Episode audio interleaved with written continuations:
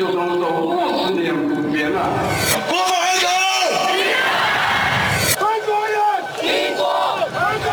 将依法制定香港特别行政区。他曾是英国的殖民地，他走进回归中国的洪流。然而，他还会五十年不变吗？他还是国际金融中心吗？香港的变与不变之间，事实岂能藏乎？中央广播电台《这样看香港》，舍之岂能藏乎节目，每周三晚间十点，由吴瑟智老师来和大家一起话说香港，关心香港。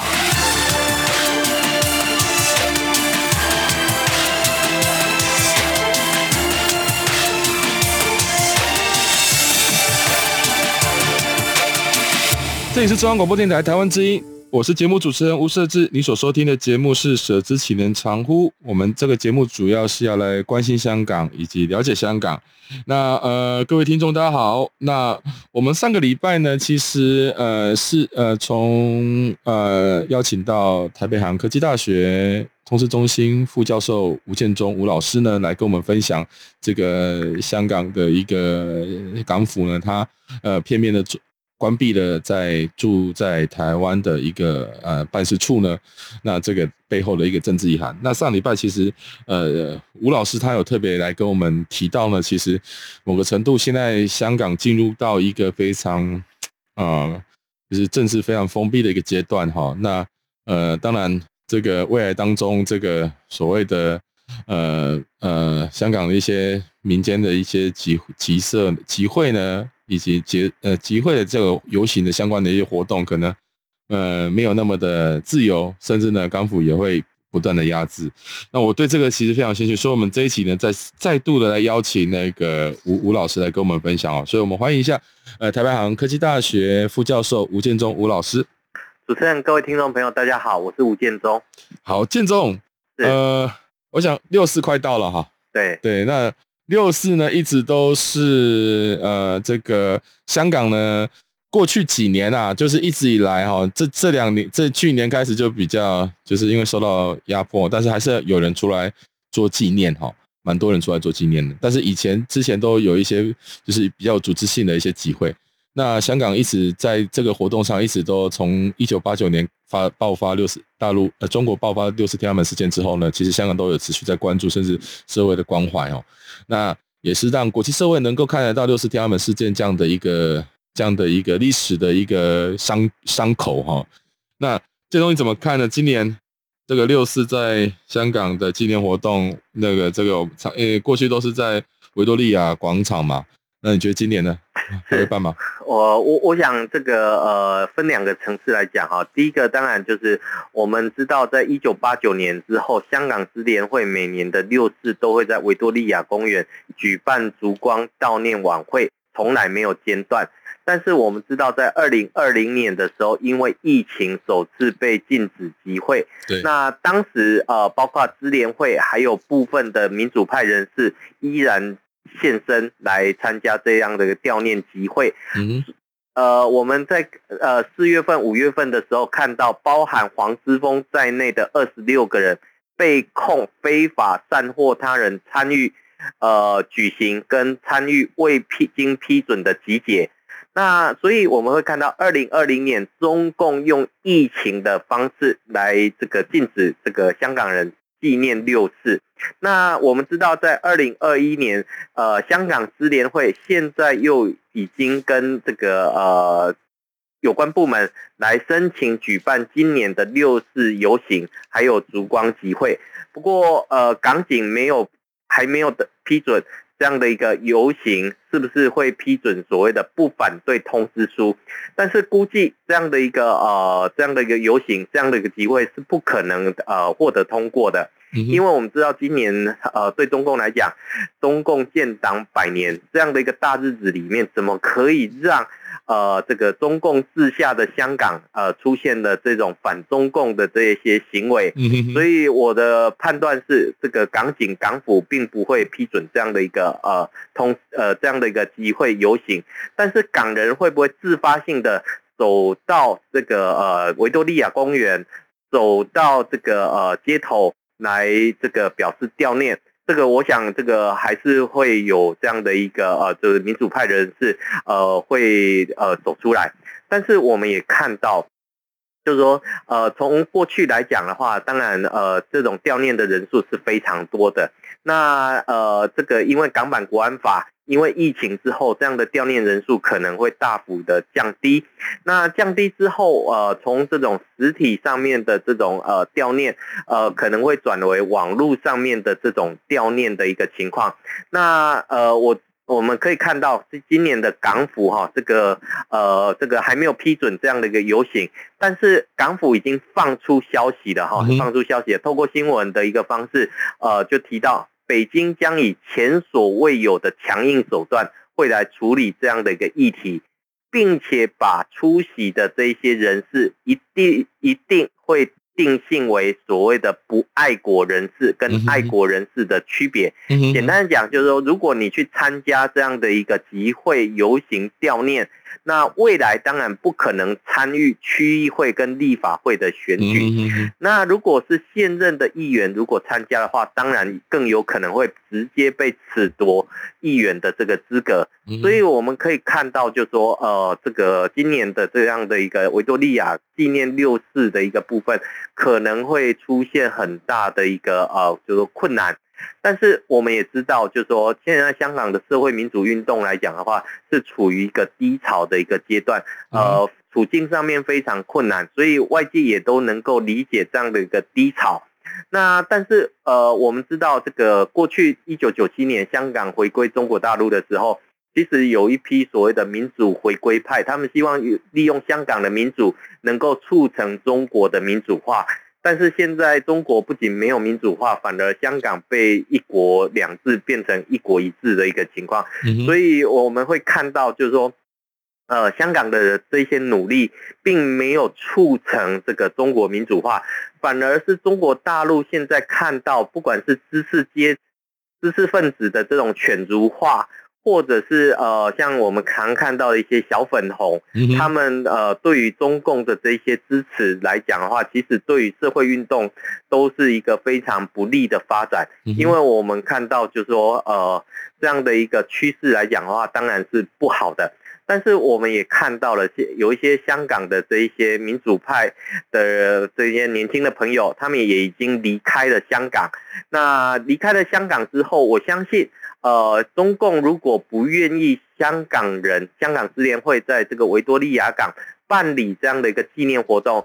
我们相信在全世界各地方会出现更多纪念六四的运动，不仅仅会把六四的纪念运动涵盖进去，而且也还会把香港的这个反送中运动的纪念运动一起涵盖进去。是，所以我更相信的是，全球会出现香港六四。的这种联动的纪念运动的一个情况，所以当中共想要扑灭这个香港的民主火苗的时候，反而是可能会触触发这种全世界反中跟这个防中的这样的一个信念跟思考。对，我我也我也这么认为啊，因为其实呢，在香港当当时二零一九年在反送中的时候，其实许多国家的一些呃年轻族群都有在开始在网络上串联，尤其。呃，那时候慢慢的就有人在形成一个叫做“奶茶联盟”这样的概念哈。对。那呃，各各地的一个民主的串联，它也从中去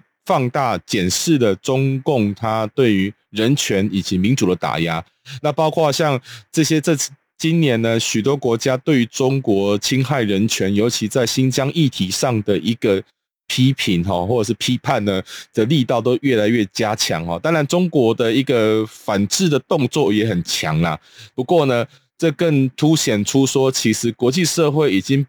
不再能去容忍说中共恣意而为的在做这些所谓打压人权跟所谓的侵害民主的这些行为。那其实刚刚其实建中有提到这个所谓的爱国者的定义哈。我是这特别想到哈，这确实今年因为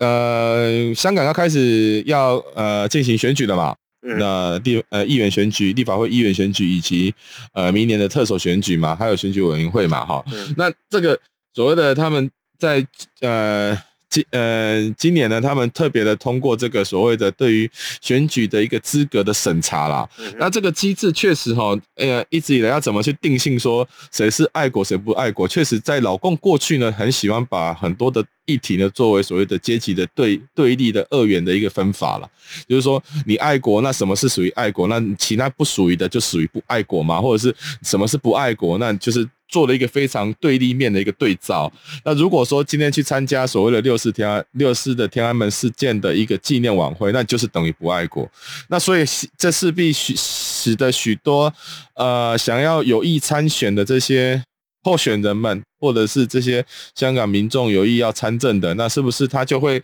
开始呢？呃，就是会表露自己的一个政治正确的一面哈？我们从其实。呃，有一位香港香港的立法会的议员，然后他叫陈克勤哈。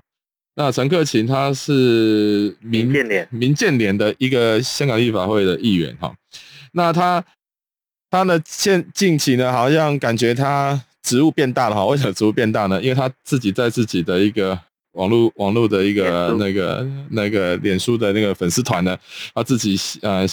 呃做了一个类似一个字卡哈。这个字卡是。批评蔡英文执政近五年，令台湾无水、无电、无无疫苗。无水就是因为台湾现在其实面临了一个所谓的有可能出现所谓的干旱的问题。那无电就是这两这个在这五月上旬呢，五月中上旬呢，呃，出现两次的一个停电、跳电的跳电的一个事件了。那无疫苗当然就是台湾目前进口疫苗，其实它的一个施打率或者是它的进口的量还不是很多。那台湾的目前的国产的疫苗还在研制当中。那当然这个慢慢都会有一些有一些眉目了哈，就是慢慢其实这个就不用担心。不过非常好奇的说，这位议员呢，哎，看起来哎，他立法会哎，哦，我以为是立法委员，我以为是台湾的立法院呢。那那这个。这个是什么意思啊？这个是，这个是表表示什么？他他有意来台湾参选吗？还是说他是有什么样的意义呢？这个是表中的一个过程啊。刚刚我们特别看到哈，就是说，呃，这个这一位陈克勤议员，基本上他是这个民建联出身。嗯、那民建联也就是所谓的建制派哈，这个在香港议员大概会分成民主派跟建制派。那过去里面这个建制派一直呃就是呃。这个作为这个呃这个中共中央的声音，但是始终我们看到这个建制派在立法会的选举或者在区议员的选举当中节节挫败。那节节挫败，也就是说他们并没有办法得到港人的一个支持。那所以我们会看到，就是说在他的这样的一个呃情况之下，对于中共的可利用性越来越低。换句话说，过去里面中共透过一国两制，然后希望掌控香港。但是我们看到泛民主派，甚至于这个呃这个草根民主，这个呃这个勇武派，或者是这一些比较年轻的朋友，他们逐步掌握香港民众的民心。那所以呃我们会看到，就是说最后中共中央不得不透过修改。基本法的附件一跟附件二，然后包括了呃这个呃要透过爱国者的这样的一个定义，删除掉对于这一些可能会对建制派产生竞选上面有威胁的这些呃朋友，所以我们会看到对中共来讲的话，其实这些建制派的议员对他们来讲已经毫无任何利用价值，大概也就是等于这种所谓的。像呃中共的这种所谓的八大民主党派的这种政治花瓶的角色，所以刚刚主持人提到，就是说呃这个香港立法会的议员不去好好的监督这个特区政府，反而隔岸来对台湾的这个民主政治来这种比手画脚，这种这种这种越俎代庖的一个情况，其实让香港的民众觉得很好笑。这个这个香港的部分疫情好。并没有得到太多的缓解，而且最大的一个问题就是，台湾当然呃，目前因为呃，我们知道自从武汉肺炎这个呃开始之后，其实台湾在有效的防疫情况之下，其实疫情一直管控的非常的好，是国际社会的这种防疫的模范生。当然近期呃开始有一些变种病毒这个突破台湾的这个防线，但是我们去可以看到的是。呃，在香港，呃，这个特区政府采购了将近呃三倍的疫苗，因为我们知道在香港的人口数大概有七百四十万人，嗯、那特区政府采购将近两千剂两千万剂的这样的一个疫苗，嗯、但是在中在香港的施打率却只有百分之十不到的一个数字，嗯、那我们可以看到，在台湾的一个部分是因为防疫成功。所以施打疫苗的一个部分，为台湾争取到更多国产疫苗的一个空间。嗯，但是在香港，疫情一开始就非常的严重，到处都有染疫的一个情况。所以我们会看到，这个特区政府也开始模仿起中共中央的一个做法，开始分仓，开始封闭这些屯区的一个部分。嗯，结果进口了大量的这种疫苗。可是香港人并不买单啊，嗯，然后为什么不买单？因为对于中国疫苗的这种效用，其实是呃很抱持着很大的一个。所以那两千多剂都是中国疫苗嘛？中国制疫苗。是的，是的。那这个这简这个根本也不叫，这是这是左手换右手啊。是啊，所以所以你可以看得到，就是说，呃，在疫苗的一个部分，当然现在国际社会里面，疫苗绝对是抢手货。嗯，但是。这个抢手货里面，大家抢的是呃欧美国家的疫苗，还是中国的疫苗？嗯，因为我们看到现在中国大陆的疫苗基本上用送的，嗯，用这个呃所谓的疫苗外交的方式，企图去呃增加它的这种呃甩锅的一个功能。因为这个武汉肺炎是从这个中国武汉呃开始蔓延而开，嗯，那为了让国际社会呃这个呃遗忘。所以中国大陆透过叙事的方法，透过这种呃扭曲事实的方法，倒果为因，开始在赠送这种所谓的呃疫苗的一个部分。我们看到前一阵子他赠送疫苗给菲律宾，嗯、那那我们看到菲律宾的这个外交部长说，你不要以为说送疫苗给菲律宾。就可以到菲律宾的牛二礁里面来 这个来撒野的一个情况，所以我们会看到，就是说，呃，照理来讲，这个中共常常就是趁意哈，这个这个这导弹，所以我们看到国际社会也开始来进行围堵。那尤其是中国疫苗的这个有效性，这个我想很多人都保持着一个怀疑的一个态度，所以我们会看到为什么香港人这个。这个特区政府采购了这么多的疫苗，因为我们知道，其实一开始港府的一个说法是说，呃，对，对于这个呃港人可以施打疫苗，这个是可以由港府来提供协助。但是港人不可以选择疫苗，嗯，好，那那这个这这句话一讲完之后，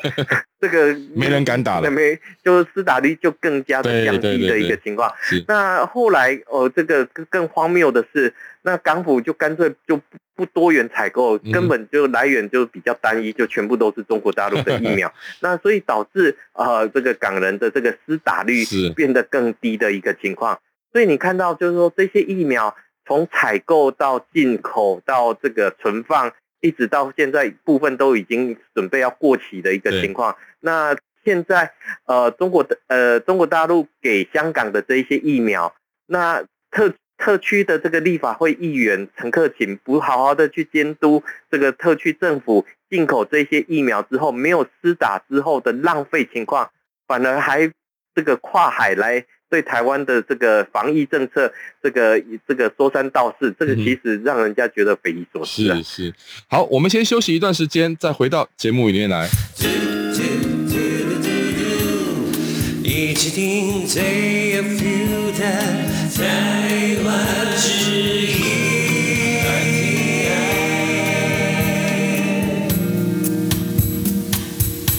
这里是中央广播电台台湾之音，我是节目主持人吴设志。那欢迎你来继续回到我们节目来收听这个舍之启能常务的节目啊、我们今天呢邀请了那个台北海洋科技大学吴建中吴副教授呢来再次来我们节目来分享。那建中刚才也提到说，呃，香港特区政府呃最近呢采购了大概以他们人口数的三倍，就是大概两千。万支的那个中国制疫苗哈，到到香港来给香港民众来施打。那但是，目前的施打率呢，其实大概百分之十嘛，不到百分之十。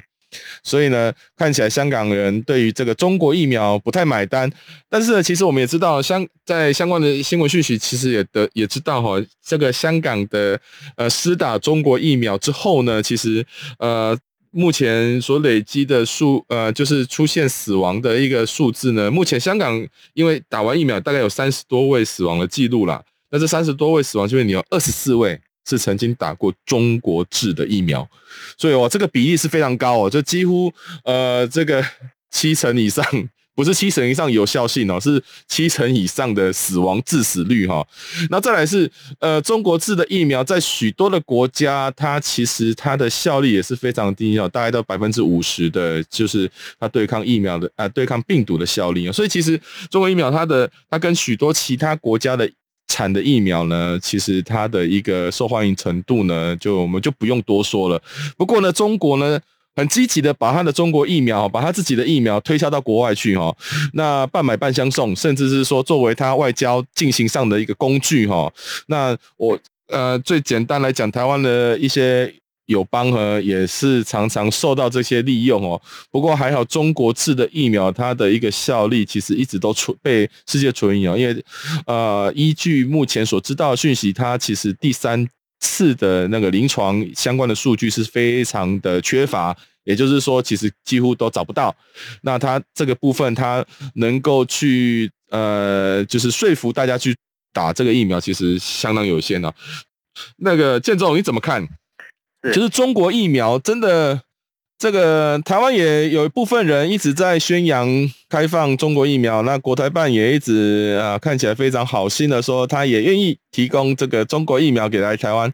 你觉得这个背后的考量是什么？是我我想哈，就是在疫情严重的时候，包含这个呃鼓吹普筛啊，或鼓吹中国疫苗等等这些，当然呃，我觉得当然这个都扰乱。所谓的防疫秩序的一个部分，我们用香港的一个部分来讲，我们谈普筛嘛。那很多人喜欢举中国大陆的例子，有人喜欢举香港例子。那我们用香港的例子来说，其实香港人大概只有百分之二十愿意出来接受裁剪。那换句话说，其实有百分之八十等于是没有做筛检的情况，这是漏网之鱼。那另外一个部分是愿意接受。出来的这个民众百分之二十，这个有可能就在潜伏期里面根本就验不出来的一个情况，所以这根本不就不符合所谓的效益的一个情况。对，那更重要的是，我们会看到，那既然疫情这么的好。或者是呃，这个疫情这么的严重的话，我们看到之前这个呃普筛效果如果好的话，那能够预防香港首任国安处处长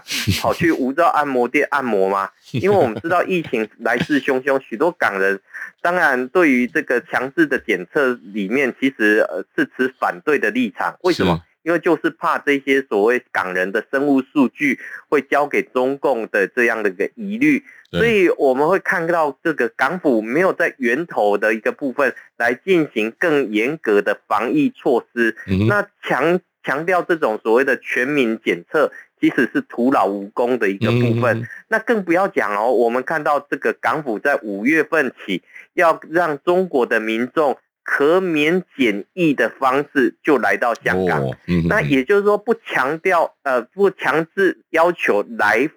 港乡这个呃到访的民众施打疫苗，这个其实就是为了保保护这个特首官位的这样的政治拍马屁，却赔上了这个港人的一个健康。所以我们会看到这个疫苗在全世界是抢手货，没错，但是我们也看到香港已经采购了足够的疫苗。但是，特区政府不管是送月饼、送各种的东西，但是港人对于打中国疫苗仍然只有这种呃怀疑的一个态度，接种率其实非常的低。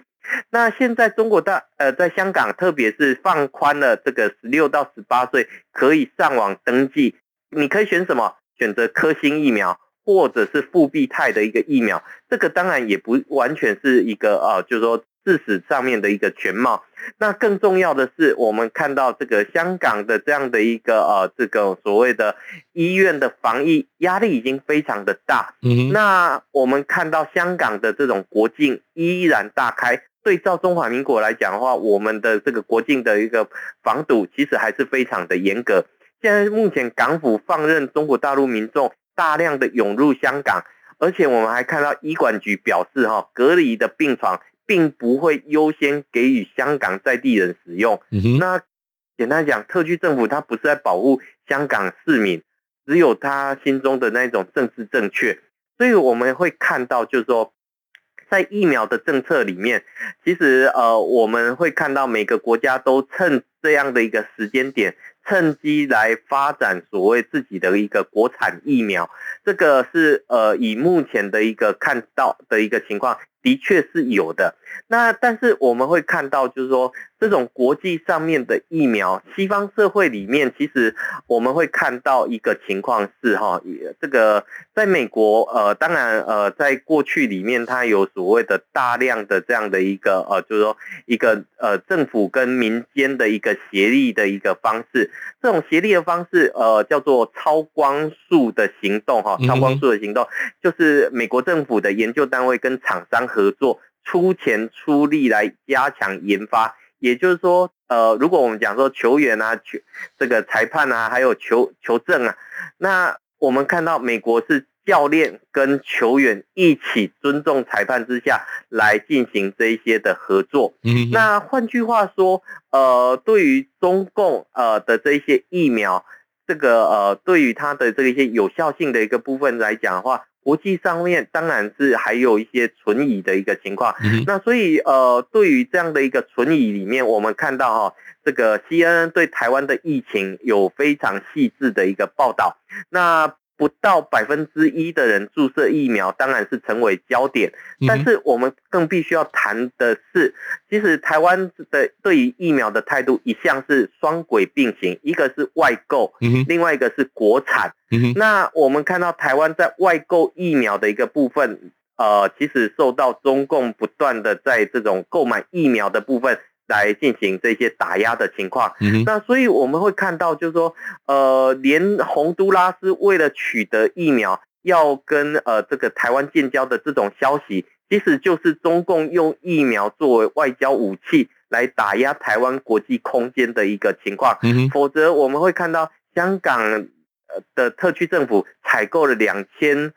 万剂的疫苗。到现在只有不到百分之十的人，这个呃这个注射，那剩下一千八百万剂，如果过期了，当然不好啊。所以你就会看到这个中共当做好事一样到处送，但是到处送，我们都知道各国之间如果有选择性的时候，那当然还是会优先采购这种西方的呃这种疫苗，只有那种万不得已或者是。疫情已经相当严重的这一些呃，这个开发中国家或者是非洲国家，那才会去采用这个呃特区政府的呃这种疫苗。所以可以看到哈，就是说包含中华民国政府在内，我们呃看到国产的疫苗即将要在这个六七月份解盲的一个部分。所以呃面对种种的这些变种的呃这个病毒，我们可以知道这个呃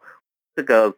有关于这个国产疫苗，如果将来要挥军国际的话，也就是要打国际杯的部分，绝对不可能会揠苗助长。我我们相信中华民国政府对于疫苗的这样的一个呃，就是监控，好，包括了安全性、免疫性还有有效性的一个部分来讲的话。都是有会由第三方以及呃非常多的工位专家来把关。更重要的是，我们有非常良好的这个反对党的监督，还有更多的这些民间的卫生专家都会在这个中间的过程来做这样的一个啊，就是监督的一个部分。所以呃，我们可以看到，这当然对台湾来讲，台湾除了这个台积电的护国神山之外，我想疫苗可能是下一个台湾的国安产业。所以聪明的人一定会支持这个呃中华民国的国产疫苗，因为命运必须要掌握在自己手中。是，建中说的非常好哈，因为其实呢，台湾的国产疫苗在过去当中其实都